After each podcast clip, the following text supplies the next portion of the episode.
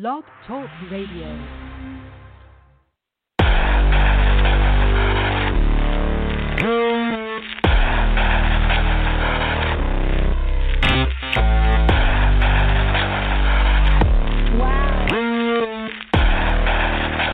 In the mood. Definitely puts you in the mood. Hi. It is Friday night on the Witching Hour Spellcast. And you know, it is not Hedera, your favorite enchantress. It is Hedera Light, faux Hedera. it's Hammett. Um, Hedera still trying to get a handle on Hedera things, and she asked me to step in um, for tonight, and we'll be talking about family, the family that is drawn together, the family that you choose, the family that happens. We're talking about the Laughingbrook Coven, uh, what ritual look, looks like, uh, what can, we, what we condemn and celebrate, and why why this is what's so important right now. Why are pagan communities so important right now? Um, as we're waiting for guests from the coven to show up, um, I am going to play around with this music here. Ooh, I love that music. I'm going to bring it all the way down. Um, I, I've got the, the the person behind the scenes, Bradwick. Um, I don't know if I'm going to call him out. I want to thank him ahead of time, though, for uh, for doing the engineering and the button pushing. I really do appreciate you. So. Oh well, thank you, Uh, I- thank you, Pammy. No problem. Thank you. Um, I wanted to also, um, I guess, while we're waiting for people to call in, it would be a good time to go ahead and just mention this is not on the uh, topics of the day, but it's something that we probably should mention that today is the uh, National Trans Day of, of Remembrance. Um, so we know how in our in our community we're far more I you know I I don't know how I would put it. I think we're far more in tune with how gender and gender identity is fluid um, and how it, different ways of expressing it. So I um, I don't want to say that everybody in the pagan community is is uh, is trans friendly. I would love to say that, wouldn't you, Bradwick? Yeah, I mean, yeah, and I do think it needs more recognition too. By the way, so thanks for saying, thanks for thanks for calling it out because I think it is something that's overlooked. Um, and the thing that is uh, important is that that trans folk have been part of culture, all cultures, since there were since there were people. To be honest, um, whether however they were expressed during whatever time and culture they were in, it's not something new. But what is new, hopefully, is um, is more of an understanding and and I don't want to say more of an acceptance because, like I said, in the past and in certain cultures, it is far more accepted. But in our culture right now, I I'd like to have more recognition. Um, again, during November, usually there is a you know a trans visibility week, more of a trans transgender awareness week um, to to help raise the visibility of transgendered people. Um, and today, again, like I said, is the Transgender Day of Remembrance. It's an annual observance on November 20th. To give a little bit of a history, it was started in 1999 by a transgender advocate, Gwendolyn Ann Smith, as a vigil to honor the memory of Rita Hester, who was a transgender woman who was killed in 1998. Uh, the vigil commemorated all the transgender people who uh, who are lost to violence since Rita Hester's death, and to begin the important tradition, it has become an annual Transgender Day of Remembrance. Maybe if we have time at the end, I'll play um, a song that I really like from a, a trans pagan artist, Alexander James Adams. Um, but that I just read from the GLAAD.org website. Um, and it, it is an important an important thing to to recognize. We have we have the Neve with us. Hi. I'm calling her out, putting her on the spot. Hello. Hello. Hello. How are How- you? I I am doing I am three weeks into being married, so I'm doing pretty good. um, we got hand Ooh, the fasted on. show. Yeah, well, you know, I did it right in the middle of the election, and I I've been working really hard on the election. So the election in North Carolina was certified on the Friday the 13th, uh, for the most part. So the last thing I did was on Friday the 13th, election wise, and so it's I'm still kind of in a I don't know in this phase after the election. Um, I think a lot of people are a little bit. I, I, I don't think they should be as ungrounded and unsure of what's going to happen as I think people are. I think that the forces are working to keep us ungrounded and not on sure Mm. footing. But the results are the results. Numbers are numbers, and you you can't undo it. And no, he did not have the biggest inauguration in history.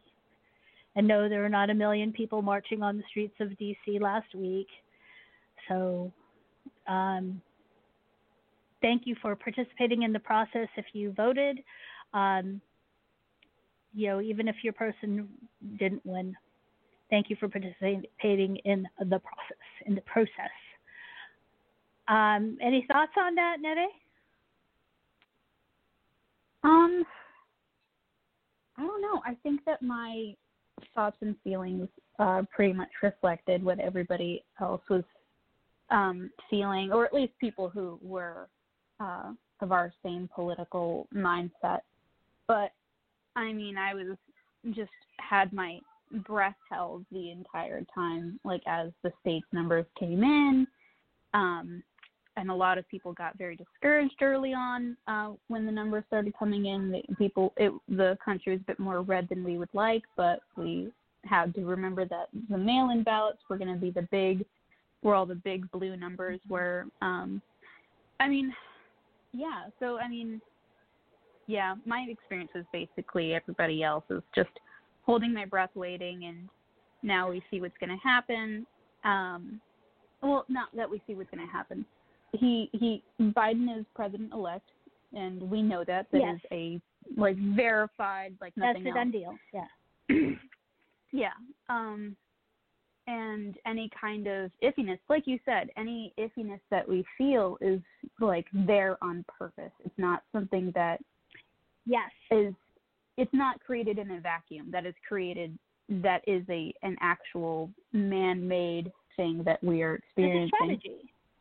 It's it It's is a strategy, strategy, and, we are feeling the effects of it. And but like, we also have to keep in mind that like there's no evidence whatsoever that like there there's no way that uh, No. he's going to be able to stay in uh, in office. I am excited to.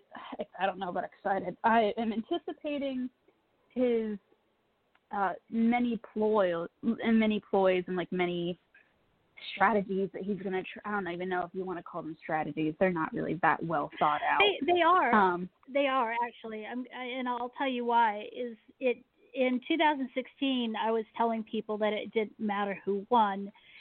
He was going to sow discord, and and that's what Mhm, he's yeah. done. That's what his job has been. He is Yeah. here to sow discord. And um, in 2016, if he was going to lose, which he honestly didn't think he was going to win, everyone on the in the inner circle says that he he he thought he had no chance of winning, but he Yeah. he squeaked by. He did, and this is the strategy he was going to do in 2016. So Mhm. this is they just pulled they just dusted off what what was going to happen in 2016. So just understand that the process works. The process needs to be fixed. I will say Mhm. that. Um, here in North Carolina, I feel that after 10 years of unconstitutional elections, and when I say unconstitutional, I don't just throw that out there as a you know hyper, hyperbole. Um, the elections here in North Carolina, because of the way the districts have been drawn and the way the, that certain votes have been suppressed, we've been going through 10 years of that. This is supposed to be our first election since then. Um, Mhm. And I think, you know, when I worked on the election, the one thing that we were told is North Carolina is the swingiest of swing states because it's so Mhm. close to 50 50. And if you go to the State Board of Elections website to see the election results, you're going to see exactly that. You're going to see that Mhm. there is no big, huge margin unless you look at regional. Like if you look at an area that's mostly blue, like some of the cities, or you know, like the county I live in, which is predominantly red, it's like 60, 60 to 70 percent red to 30, 25 to 30 percent blue.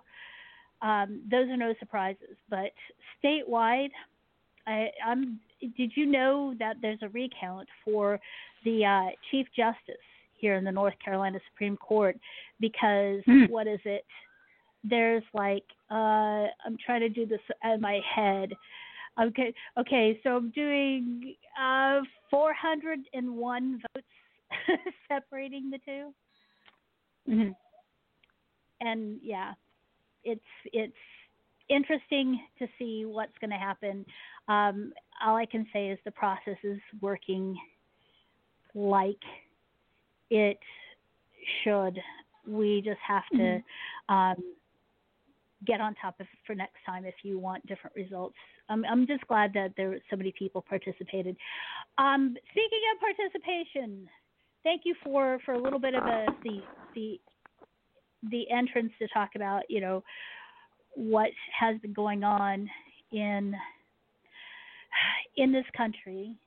Um, what everybody focused on the election, I'm really stunned now. Now that we have the winner, um, half of the the news is the shenanigans of the loser, who's going to be fired. uh, the half of half of the news is the shenanigans, and the other half is is the the spike of the virus and all the news stories about how how it's rising the rates of, of the virus and infections are rising so quickly and how more and more is coming out to tell us don't get together for Thanksgiving. Don't get together for you know, for well, let's let's put it into into our um, into our world. We can't get together for ritual like we used to, like we usually do. Yeah. I mean, I'm trying. I you know I've done some stuff online with ritual, and maybe maybe that might be something that that um, Hedera can do as we get maybe closer to Yule. Maybe, Maybe. do an online. Uh, but right now, Gesundheit. Um, I, I I want I I don't know if you want to give an update on on her uh you can but just uh we it's very strange how the the universe brought us together that we have the same genetic you know screw up Yeah. superpowers Yeah. the genetic superpowers but one of the genetic superpowers we have is um just weird reactions to things and it could be something as weird as um uh I'm trying to think of something benign. Can you think of something Banana. benign, Neve? Bananas. Um, for me, I am. Um, so the way I explain it to people, especially when they don't know any kind of medical terms and they have no kind of training whatsoever, or don't have ac- or don't have any experience with any chronic illness, um, what I say is, in a normal person, um, like a, a normal person with, like, say, a peanut allergy, um, there's one specific thing that their mast cells or their white blood cells will attack, and that's peanuts, and that creates like an allergy type reaction. But for us, our mast cells or white blood cells are much more paranoid, and it's like tinfoil hat society. So they'll attack anything and everything, and so we will be allergic to ridiculous stuff like I am very, very allergic to um alcohol types. So wine specifically, I'll like swell up immediately. It's very hard to breathe and I have an anaphylaxis reaction. Mm-hmm. Um and sesame seed oil is one of them, but the thing about this condition is that the allergy can come and go. So Yep. if we have an anaphylaxis reaction one month, maybe the next year we won't have that, but we can't know that because if we have an ana- anaphylaxis reaction, we're not going to try it again. Um, right. yeah, which is very strange. So sesame seed oil is a is a come and go for me. Um, I'm very allergic to MSG, um, uh, chocolate as well. Um, Ooh. the thing that yeah, cho- so chocolate and wine are the ones that people are like, oh my god, you poor human. I'm just like, you just remove it from your diet.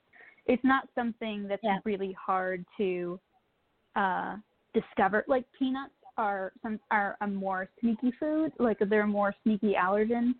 Um, gluten is a more sneaky allergen, but wine Yeah. and chocolate are not very sneaky. You can you can pretty much always tell if there's any kind of alcohol or chocolate in something.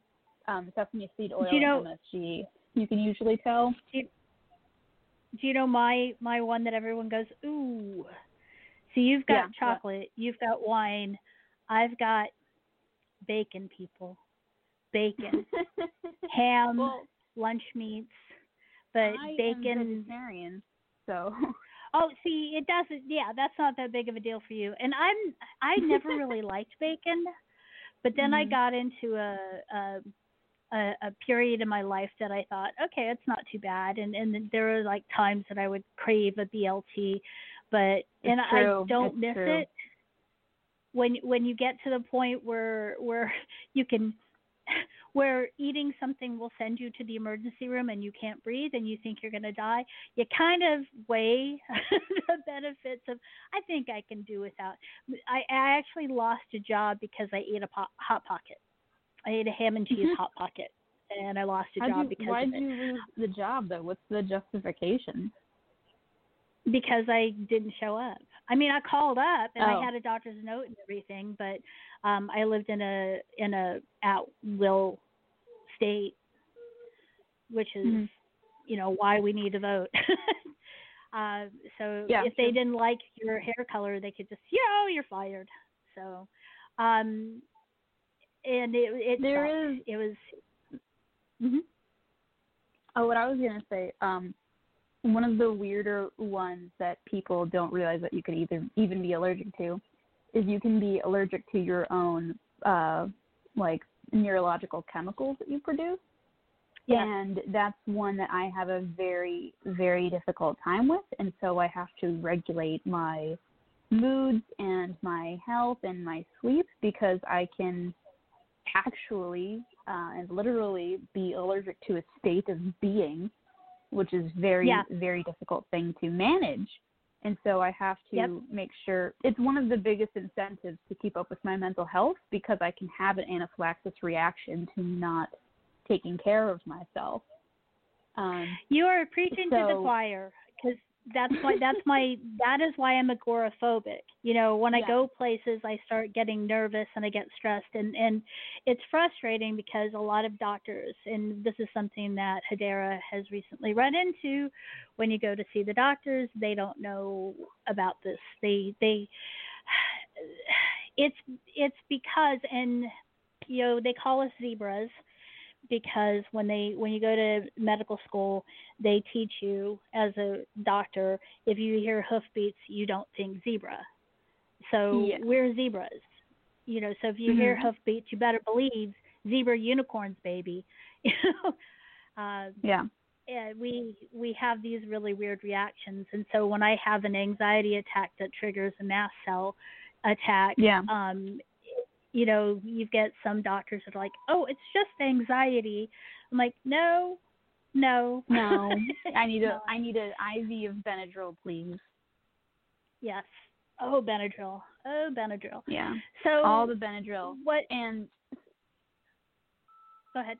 so about mom. Well, I was going to say what what happens is one of the analogies they use with with what's going what happens with us is if you get if you start having these reactions, your mast cells, which are guardian cells, um, and they Mhm. they freak out at this, you know, hey, bananas, ah, bananas, and then and then somebody adds strawberry, and you're not usually you don't usually react to strawberries, but they're like, oh, they're like bananas. They come with bananas. Oh, strawberries.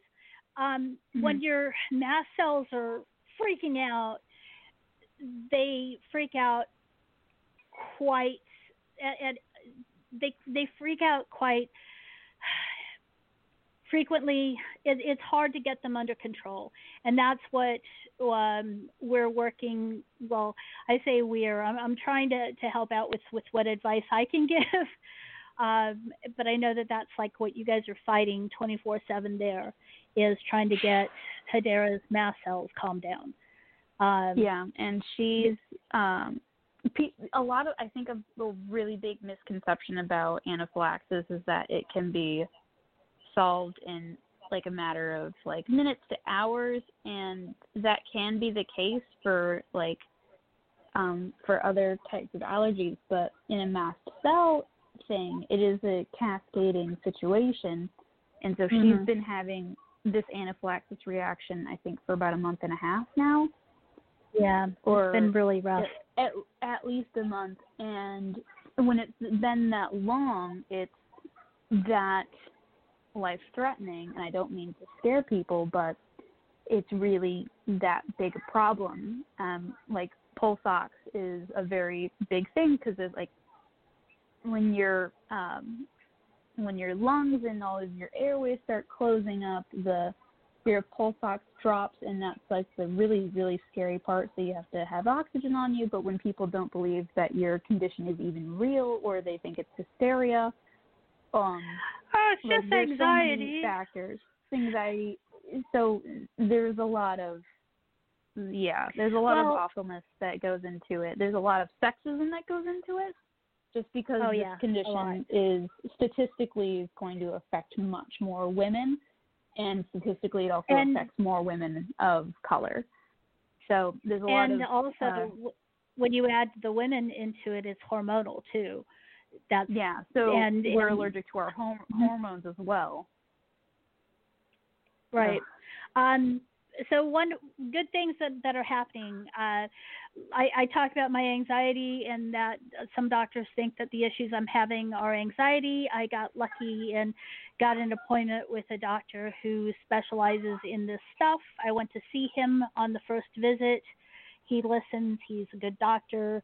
Um, I breathed into something for him, not thinking too much about it, and then he comes rushing into the room and says normal for this. A normal rating for this is 10 at 20 we start worrying. At 30 we have a problem. He says you were well over 100 so that's not anxiety. But the Mhm. reason i'm telling you this is he's the first person to that knew to take that test and knew and he knows about mast cells. And hedera i i suggested that she makes an appointment with him and they have one coming up it's going to be a while because a lot of people need to see him but that's i don't know if i'm telling too much information but uh, what i'm trying to say is focus on if you want to send healing energy to to, to hedera um, i would think that the if i were to visualize i would try to visualize calming like if you can visualize guards and tell the guards that we're not at war and we're not at war with ourselves. Yeah. Um, and to try I to like- calm the guards.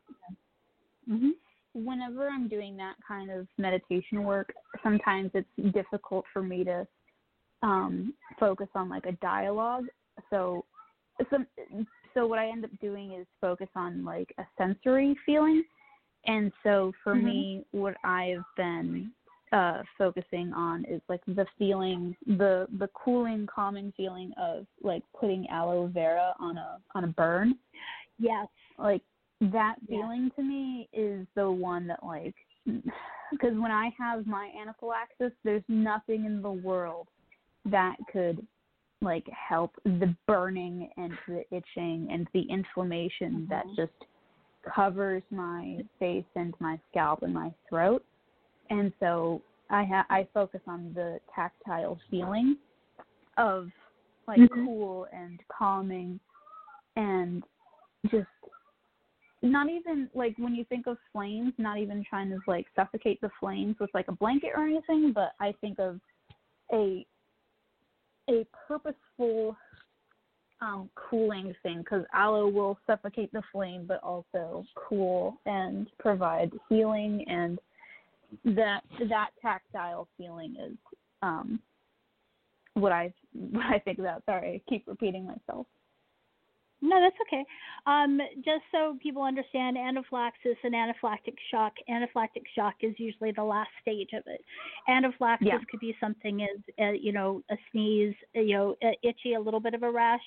That's a very low grade anaphylaxis, and unfortunately, a lot of our medical professionals don't even know that. They only think of anaphylaxis Yeah. as, and and this is a. I'm not trying to, to belittle or or or or say again hyperbolic. I'm not really into into Mhm. that. I will tell you that that when it comes to mast cells, um, it's and even our our genetic condition, the the diagnostic criteria for our gener- our our condition was re totally redone in 2017, and Mhm. the mast cell component of it, um, that's been within the last 10 years that people have been looking at mast cells and what mast cells can do.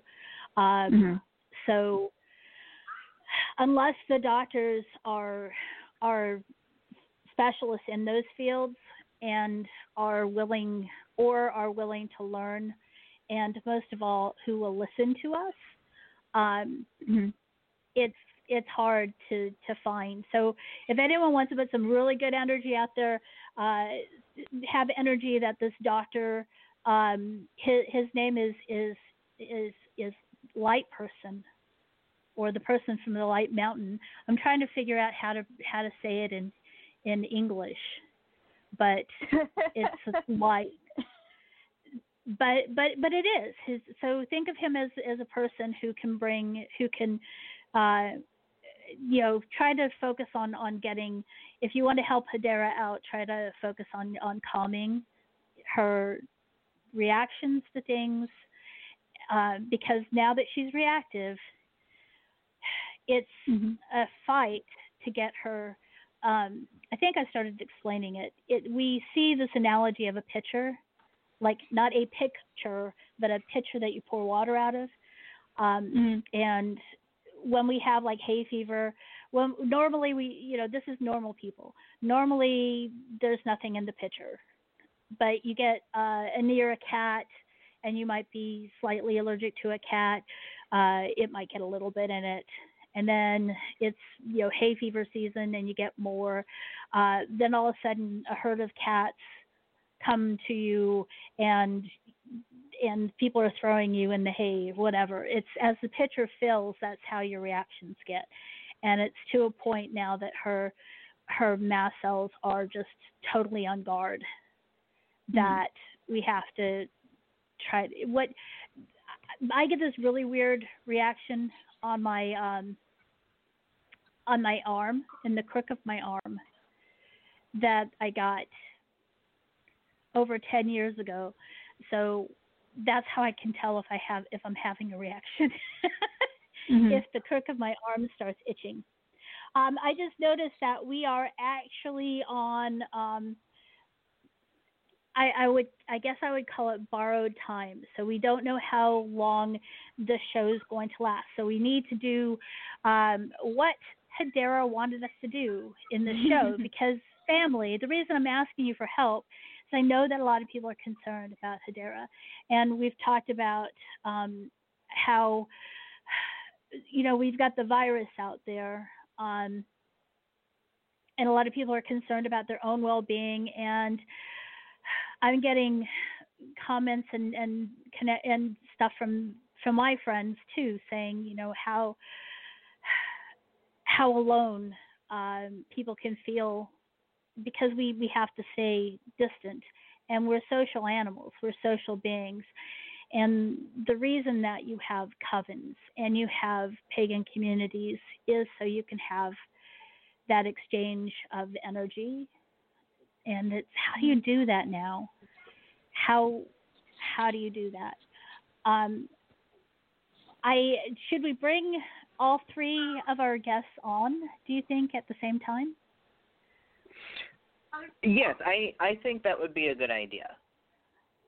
okay i will uh, introduce laurel and Saoirse and Eamon. Um, thank you all for being here tonight, and we'll talk about uh, about the Laughingbrook um, Haus Laughingbrook, the community, um, and you know, and and try to do what we can to bring as much of that energy into the show, and also to help help with Hadera's well-being too because like neve was saying and i said is your anxiety and your your mental state adds a lot to how how we react. Um so welcome laurel Saoirse, Eamon. Hello. Hello. Hi. hi um Hi. i don't know exactly who to start with um but whomever would like to to give a little bit of the history of the group. Does anyone have Um, anything about um, a village or coven or where do you want to what start? would you like? Where do we want to start? Let's do the coven. Well, let's do let's let's start with the do, do we start with the store with the shop you, or do we yeah, start you before start, the shop? Yeah, you'd start with the store because the coven the coven is a, a much later thing. Okay. So, So- the shop. I know that that's how I came into this whole mix myself. Is the shop, even though I never made it to the shop with my agoraphobia. Yeah. uh, You missed out. I know. The shop was a fantastic no, she place. didn't You'll because be, we'll have one again. there will that be one true. again one day. Let me tell you guys about my first interaction with the shop. So I have been a solitary practitioner for over 20 years. Never did I think I would come in contact with a group that I would be a part of. I knew other pagans. Um, I would associate and hang out with other pagans, but a lot of them I considered to be wackadoodles. And then one day I was riding through Huntersville. I worked in Huntersville, and I was riding by and I saw this picture of the lady on the broom. And then I saw spellcrafting, and I was like, I'm gonna go check that place out. So I stopped by there, and it was closed because it was the evening, and I looked at the hours, made plans to go back because it opened at 10 o'clock in the morning.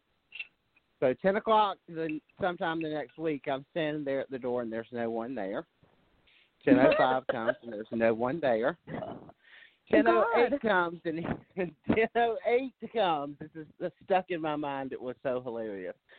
Here comes Hadera, all five foot one of her, with a bale of some kind of herb in her hand, talking about, ten. "Hi there, bacon. What you doing, sugar?" And it was instantly, instantly, I knew that that was my sister. I mean, that's just that's the Mhm. kind of person that Hadera is. You can you can feel her energy, not just across the room. She was down a hall that was probably seventy five, a hundred foot, and when she burst open the door, there it was, coming in front of her. And the vibe of the shop when you walked in the shop, it was immediately like being home because Mhm. the Yeah. items that were in there and the magics that were in the air had been curated. There's no other way to explain it other than somebody, and that's that's somebody Sadara, took the time to pick each thing at its perfect time and put it in its perfect place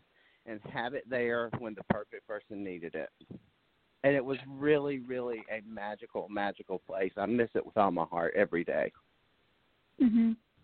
Same here. Go ahead, Laurel, Saoirse. About the shop. Yeah, aunties. So, so our experience was a little bit different. So we we we're really witchlings, even though we are in our fifties. Um, when we moved to North Carolina, um, we we we knew we were very spiritual people, but we never found a true home. So um, we Angie um, actually found um, a Facebook post from uh, Laughingbrook about classes, and it was Witchcraft 101, and we Yes. Immediately signed up for it and we fell in love with the shop with the information that we got. The the, the teacher of course Hadera was quite mesmerizing even though we felt like we were in a 300 level class um, and it was just an introduction but we left there with our mind blown and just we talked all the way home. We live in Gastonia and so we were just like blah, blah, blah, all the way home and it was just it was that spark that we needed and we've been practicing we truly know who we are now, and that's all because of Hadera. She's wonderful. Was I, I have a So- question, Laurel? Oh, Yes. sorry. Okay. Oh, I was asking if I was asking if I was in that first class of yours, or was I in um like the second, or like did you meet me that same day? No, you came later be, because Okay. we were um we we always get in trouble when we were in class together.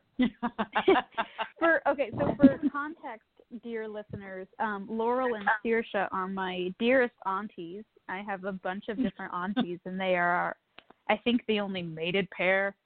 Um, but they.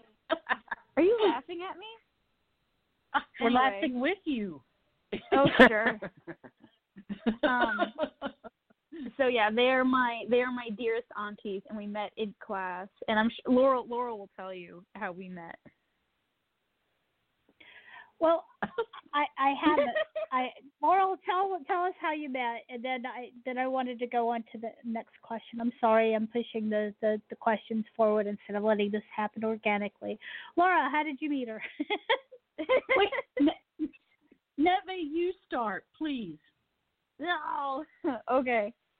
Um so we I I sat in on mom would have okay, mom Hedera. Hedera would have classes.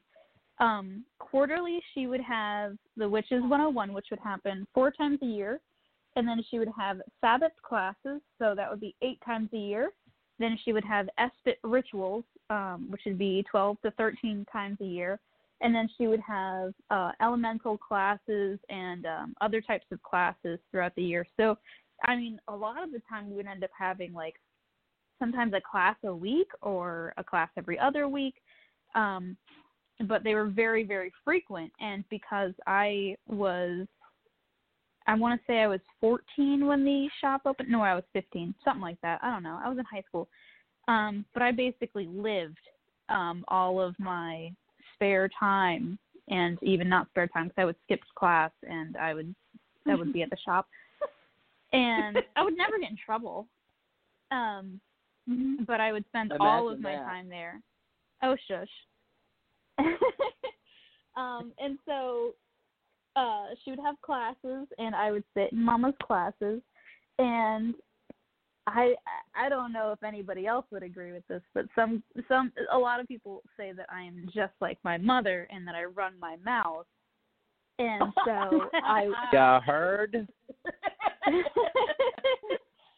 and so I whenever mom would make some kind of grandiose statement or something, I would mumble something under my breath or never never like never like, oh my god, she's so wrong about that. She doesn't know what she's talking about. Never that. It was never that. It was always just like side commentary, just shit that I would think in my head and I would just speak it out loud.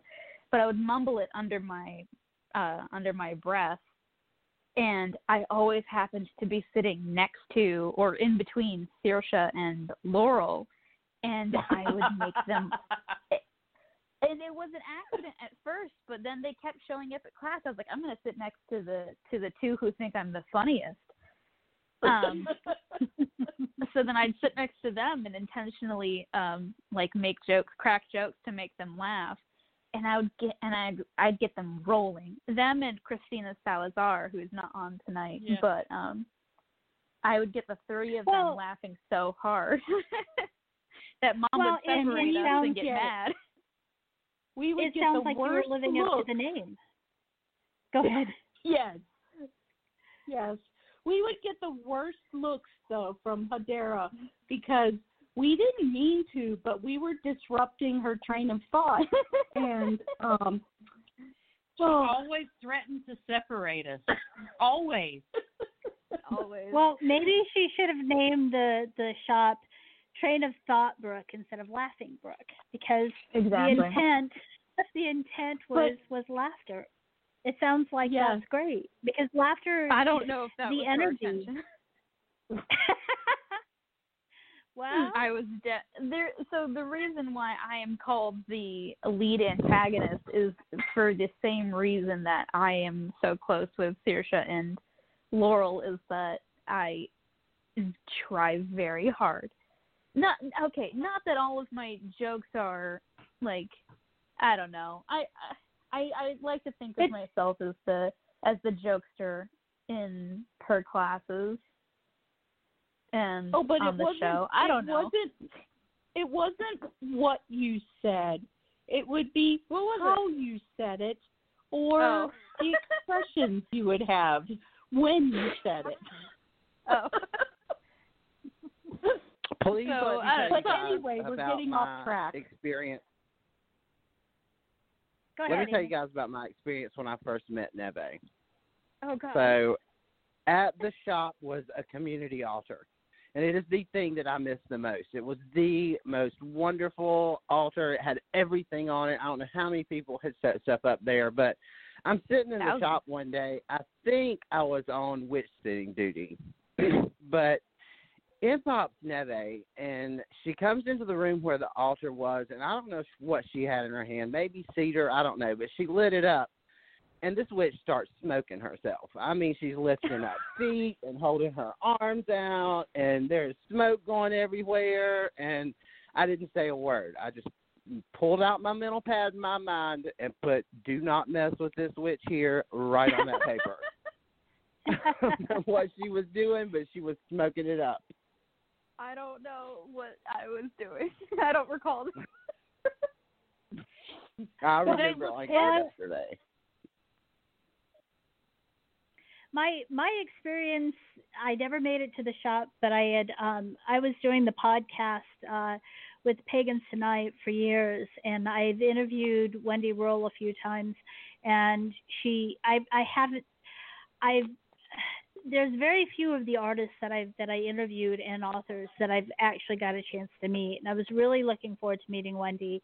Uh, she and I are like a, a week apart in our birthdays, and uh, she was coming to do to do a, a thing at the shop, and I paid for my to go into the class, and I was so excited, but I was nervous about my um, my agoraphobia. And let me tell you, the, the the the hardest part about agoraphobia is the embarrassment the fact that you know people are like, well, you just live an hour away. What's the big deal?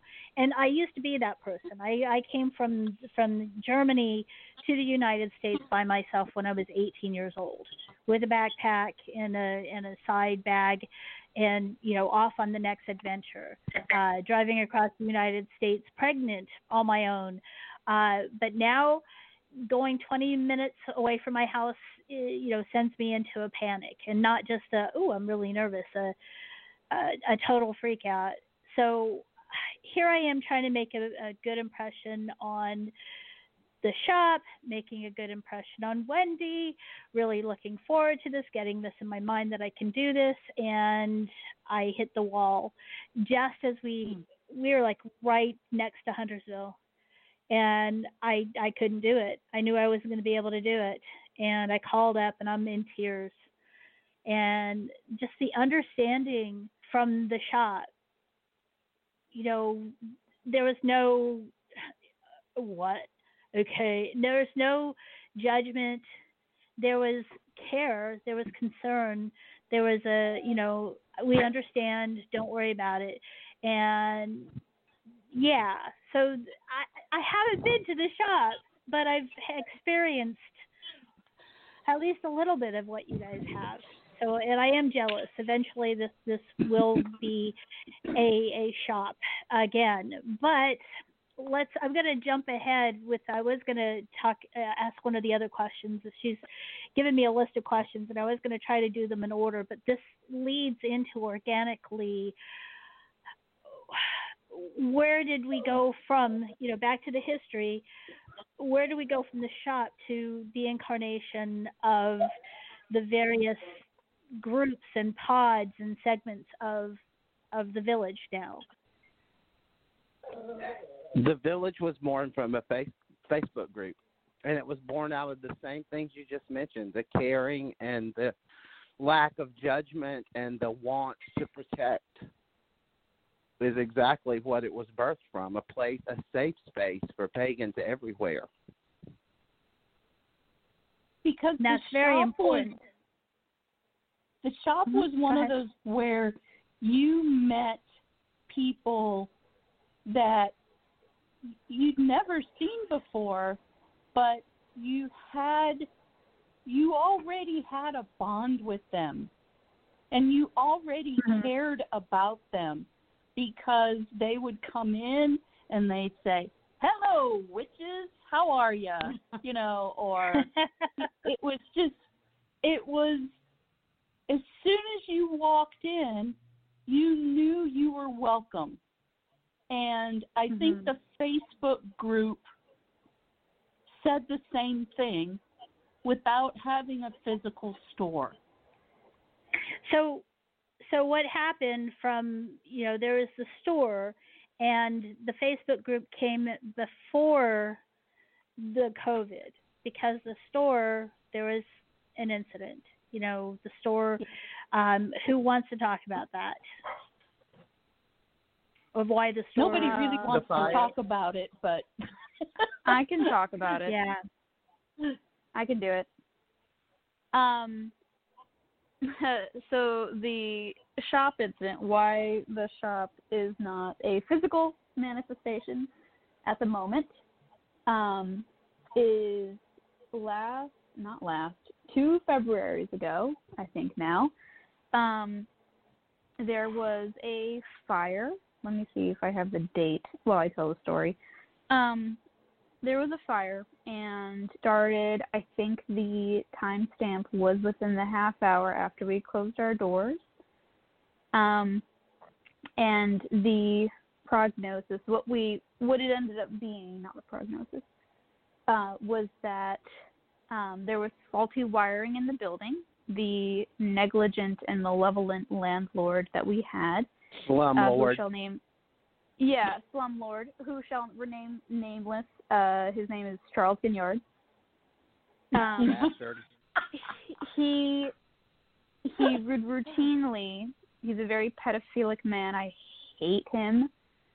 Um, and he would routinely hire uh, non-licensed, unlicensed uh, electricians to work on the building, and the this one in particular apparently got something wrong um, in the walls behind the Yeah, community think? center altar. Yeah. So he, so the fire caught, I think around eight o'clock. I might be getting the timestamp wrong on that, but um, it was long enough that the it craw- the fire uh, crawled up the inside of the wall to the roof and then settled in the roof and covered the top of the building and destroyed I think three businesses in that hall Mm. in that building. Unfortunately, it didn't get to um, Catholic Pizza, who um, nothing against Catholics except that this one specific uh, restaurant was full of a bunch of racists. They they were full of racists, and um, they would constantly send uh, very very aggressive and hostile and abusive people over to us um, to harass and Mhm. and assault us on a regular basis. So uh, no, they were not kind people um, at all, and they'll tell their customers um, when customers ask what happened to the witch store, they tell um, their customers that like we we burned it down from Satanism and stuff like that. So They just don't yeah, know what a vengeance we're going to come back with. Well, Yeah. We found a witch store. Maybe burn her. Um, yeah. Well, you know, you would think that they would pride themselves as being the ones that would burn a witch store. yeah, Um, no, they're the very complete proud of opposite of compassion and judgment free and welcoming. The complete opposite. Anyway, so Well- yeah, the that was two years ago now. Um, for a while, the GoFundMe is still up to put uh, uh to get us into a new location. The problem though is that um, as soon as the shop burned down, uh, my mother's health health also uh, took a turn for the worse, um, and her uh, the divorce that she was having with my abusive father um, was getting to be a huge toll on her physically and mentally. So, and then all the locations that we had picked out that we were in like conference with the um, real estate agents and um, we we had one specific place that we were looking at on uh, Old Statesville Road on 115 and it was gorgeous and we loved it so much um and we were settling on that place. We were putting in um we were putting in offers and uh but the the thing is is that we were going to put down i think a 50 grand uh down payment and then uh try we were going to lease it after that. So a lease to own with a 50 grand down payment and but the problem with the lease to own is that the real estate agent discover like she she won't get a cut of that of this of any kind of sales price because you're Ah. not selling it. And so she um decided to tell the owner um Hmm. like stuff that like rumors and stuff that she had been fed from catholic pizza about us. And so she told this uh like old like 95 year old woman who owned this house. This woman owned like three properties and her husband was dying so she wanted to sell the properties so she could focus on him. And so the real estate agent um told her all types of horrible horrible things about us and so um uh this lady how do how do you say canceled the yeah so we're she Right. shut down any kind of On her word. conversation yeah So so let me rather than because we're we're going into dark places here, and I didn't want Yeah. to, to to focus on it, uh, but it is an important part because if life was all happy and and care bears and and flowers and butterflies, then we wouldn't be who we are. Everybody who comes to that store comes there wounded, needing healing. And I Mhm. think it's very telling that, you know, the store um, had the big attack and then uh, Hedera started struggling with, with her, you know, with, with, with this uh, genetic fun superpower Yeah. that we have. Um, but I, I honestly think I think about what Eamon was saying about showing up and, and it, it wasn't open and it wasn't until it was meant to be open. You know, it's a very magical thing uh, that stuff happens on magic time, not necessarily on the time that we want things to happen. And the fact that that hit when it hit, it Mhm. didn't really faze the community because I remember after that hit, we had the community. I don't want to get into negativity again, but I know that the community had a lot of um, the, the the greater community, not necessarily the coven, but I know the greater community in your area had some struggles. Um, and Hadera, you know, stepped up as a leader with a calm head, and Mhm. From that formed into this online community of, of the Yeah. Village Laughingbrook that has different segments. Uh, we'll go into the different pods later, but I wanted to go back to when everybody could get together. Um, when everybody could get together, you talked about the altar. Um, I'd like to hear this from from the different viewpoints of um, of of the three. I'm going to split you into Laura, Laurel and, and Saoirse being a a entity in this. so we'll go from uh, Eamon to Laura and Saoirse to um to Neve. But from Eamon, you practiced for years as a solitary practitioner. What was it like to finally do ritual with the group that you felt you belonged to? What was ritual like? I never Oh did. God. I, I still You never I, did? I don't I don't know if you know, but I I'm brand new to the actual coven part of Laughingbrook. I have not. I I would not do ritual with anyone else. I didn't feel that I could. I, I opened myself up so spiritually during times like that that it wasn't until I found this group of people who said, "Hey, come with us," that I could accept that invitation. So COVID's got me understand. fucked up right now, but that day's coming, and Mhm. it's only There because go. of this at- specific group. That's awesome. Okay, so Neve, you were raised Hmm. in this. Yes. Tell us about ritual. um, yes, I was raised in this. Um, oh God, that's hard to.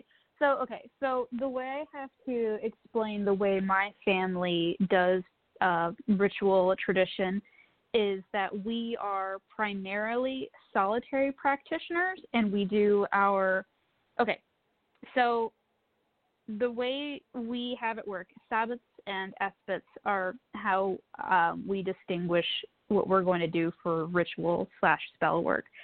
Um, that Sabbats, um, because they're primarily used uh, as markers of the agricultural cycle and the solar cycle, um, those were the celebrations that you did with the community and with the village. Village meaning like lowercase village. This is like any kind of locale, not specifically the Charlotte Mecklenburg area. Um, Right. so those were our those were the community events. That's when we would have Beltane. That's when we would have Samhain. Um, all different types of community-led um, activities and festivals and celebrations, um, circles and whatnot, uh, sporting games and pan races, like beautiful, beautiful stuff like that. Whereas the Esbats, the Esbats, because they mark the cycle of the moon, the moon, the lunar holidays were when we did our solitary work. And so that's who we were as that's when we did stuff as witches. Witches were the the spell work and the solitary work and then as a pagan that you did your stuff as a community. That was how you marked the calendar and the changing of the seasons and um whereas the lunar was the changing of the self. So um so I never really did um spell work with other people unless it was for specific events. Um, I mostly did them on my own, and so did my mom. And then when the shop came into being and we started having classes and rituals and um, a com- combination events like um, that. Mom will call them clituals, which is very crude. Ritual. Um, yeah, clituals.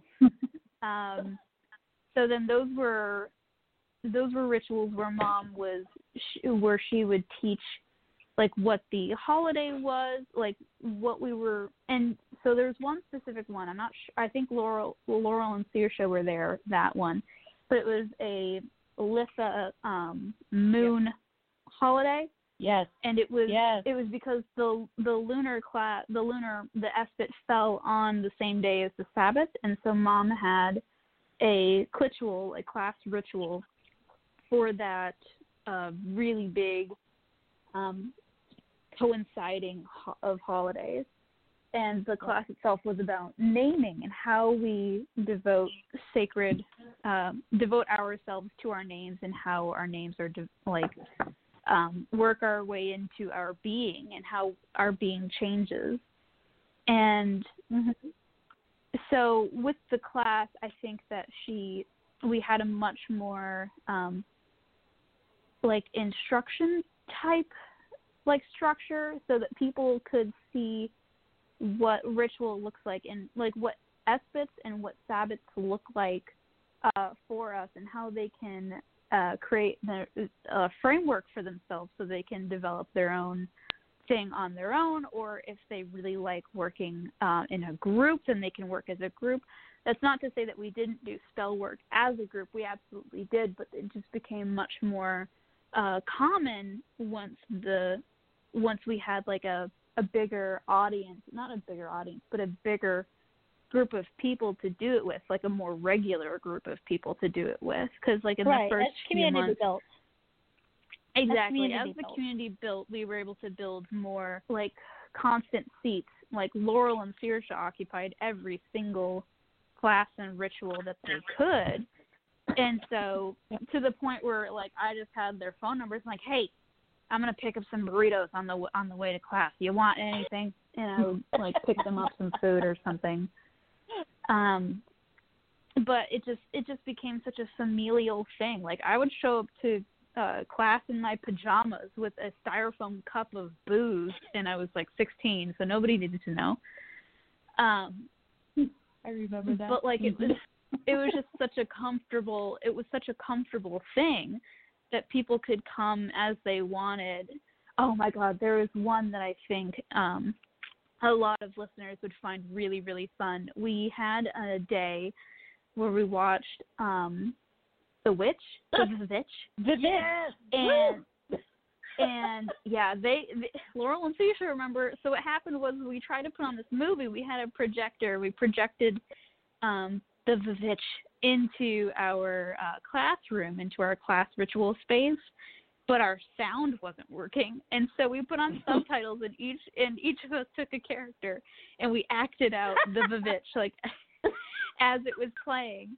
And it was hysterical because we all tried to choose roles that were completely analogous to our um to our actual people. So like um w- William the the scruffy dad was this like high pitched uh 24 year old girl voice and um like who else I think that I was both twins at the same time You were. But but but that's that's energy. See, that's the thing is is the importance of things like that creates that Mhm. energy and creates that that connection. Um, Mhm. And it should not be looked down upon as not part of a ritual. And I'm not saying you do. Mhm. I'm I'm trying to tell you know people who are listening that are not part of a community like this.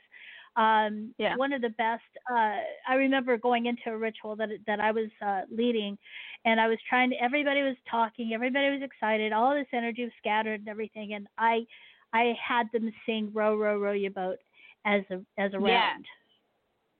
yeah And before we before we entered circle and everyone's like why did you do because it got people working together it got people you know concentrating. Music is is a way to you know to bring people together um Mhm. and yeah and and so things like what you're saying are, are very important and it may seem odd to people but they they are uh, part of ritual. I Um, think that a oh, one sec. I think that um, a common misconception for a lot of new witches, and Laurel and Saoirse could probably tell me if I'm right or wrong about this. By the way, you're not witchlings. You guys are experienced women and witches, and absolutely not newbies. And I'll I was you introduced yourselves as newbies, and I was offended. Anyway, No, but Um. when we first met Adara, we were. Well, not anymore, Queen. okay. Thank you. That's wonderful, Anyway. witchy cackling. Oh yes. yes. Um, so I think one of the misconceptions um, that a lot of people have when they uh, about what a coven is and what a coven does is that that we only um, meet when we have spell work to do or actions to be had. But um, one of my I'm sure that happens, and sure we get together when we have Esbats and Sabbats. But like my favorite uh, like togethers are the ones that were we're the purpose of being together is just being together. Like that's the reason that we're yes. yeah. And it's not so and it it may not be for a holiday, but it may just be because it's Sunday and I'm hungry. Can someone can we get the group together Yeah. because I want food and I don't want to make it. I've never Um, listened to. I've never, never on podcast. Oh shit. Hello?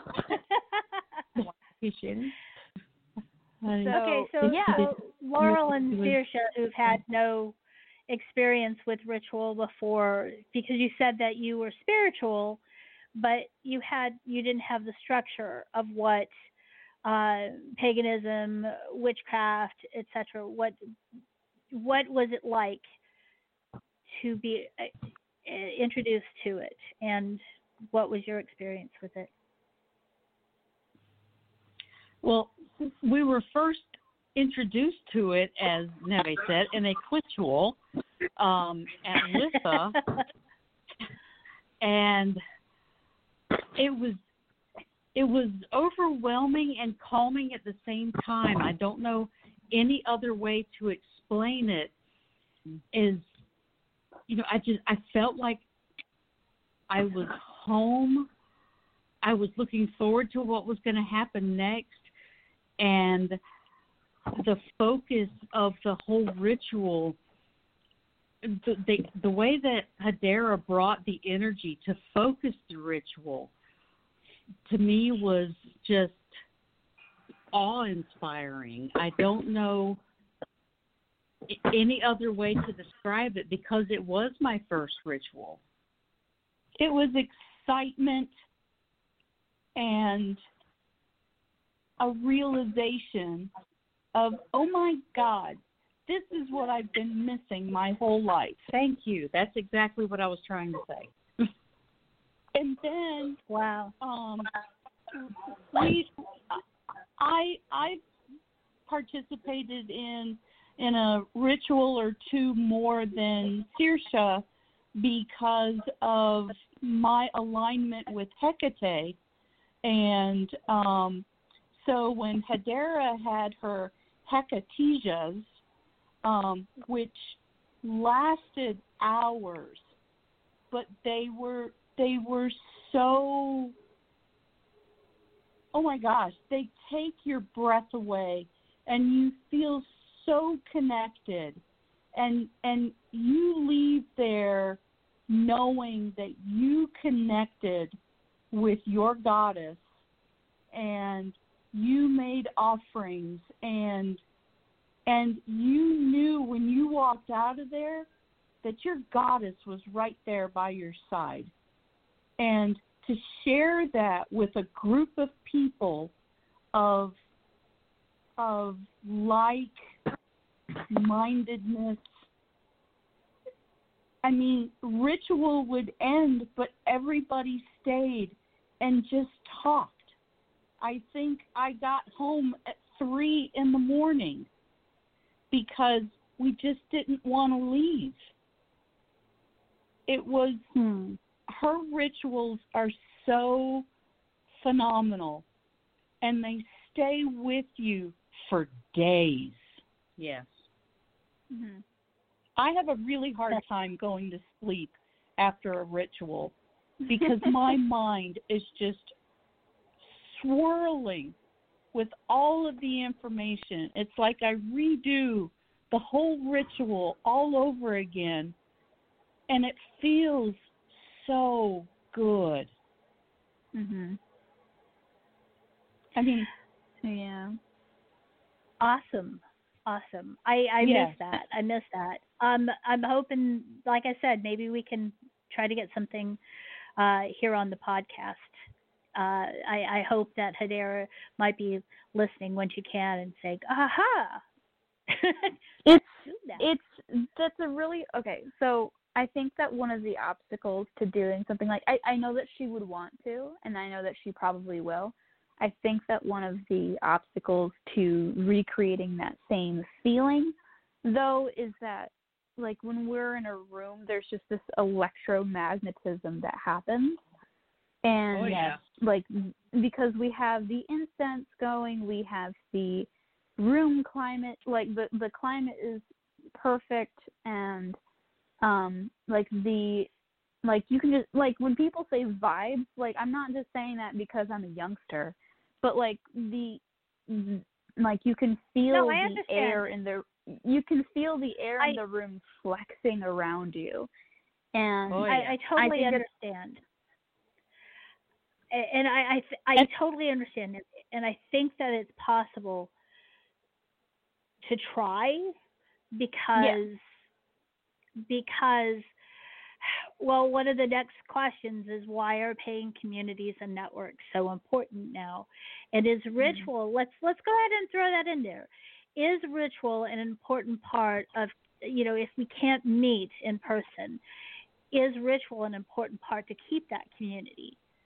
Is, do you Yeah. need to have ritual to have community? Because Aben said you know you haven't had that ritual with the group yet but you're still part of the group right this is still very live and vibrant and a real ritual thing to you. ritual grows community for sure. For sure, it's a way go. to get closer. It's a way to get closer. It's a way to get more intimate.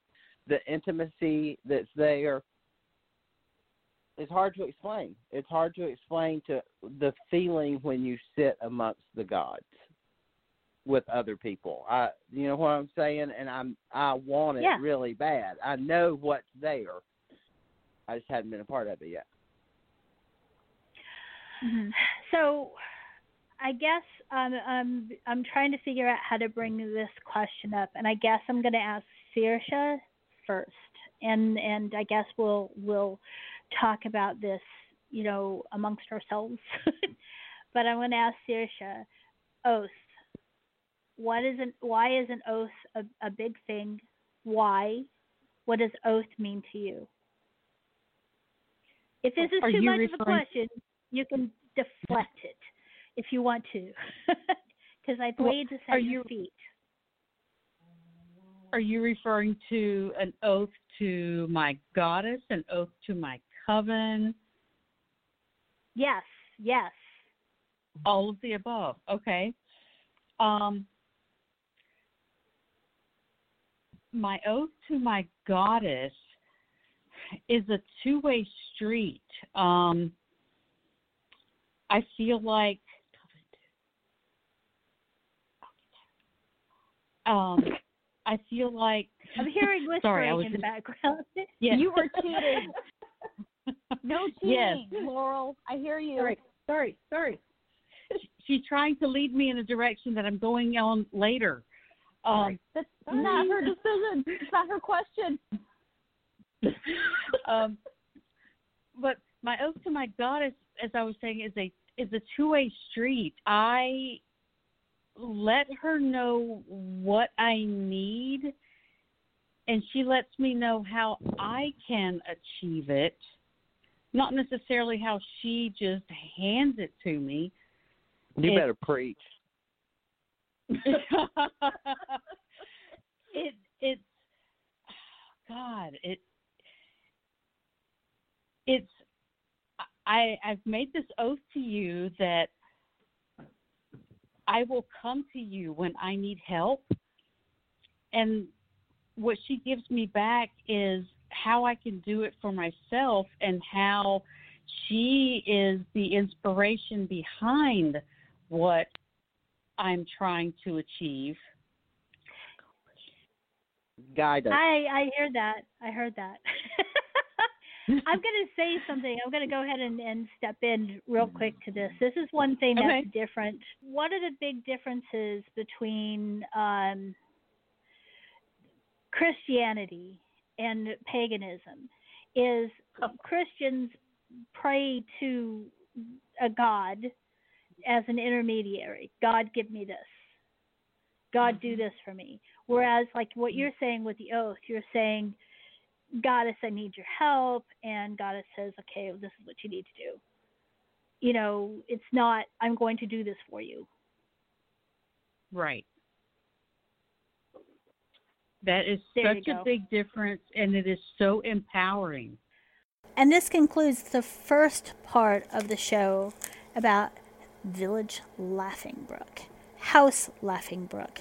Join us again tomorrow as we complete this conversation on the Witching Hour Spellcast.